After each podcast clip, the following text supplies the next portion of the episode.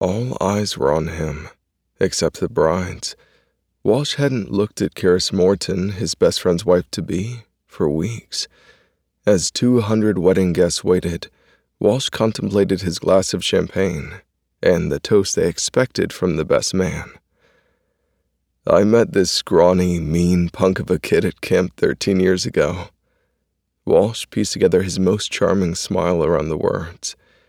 We pretty much hated each other on sight.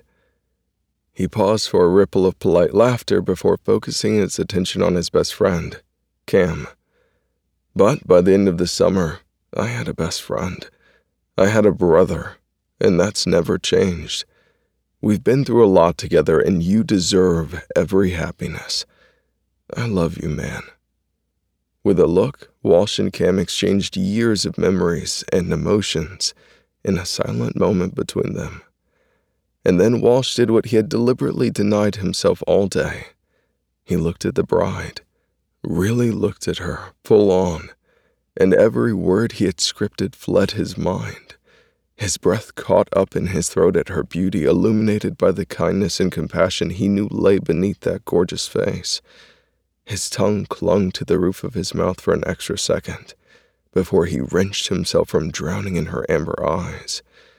Kerris met his stare, her expression not guarded enough to disguise the fear, the near panic. He read the question in her eyes, as if she had spoken aloud. What are you about to say? And what a girl you found, he said, unable to look away from her solemn gaze. I saw her before I knew she was the girl you'd been telling me all about. She was going out of her way to help someone. I knew then that she was different, and that she deserved a special man.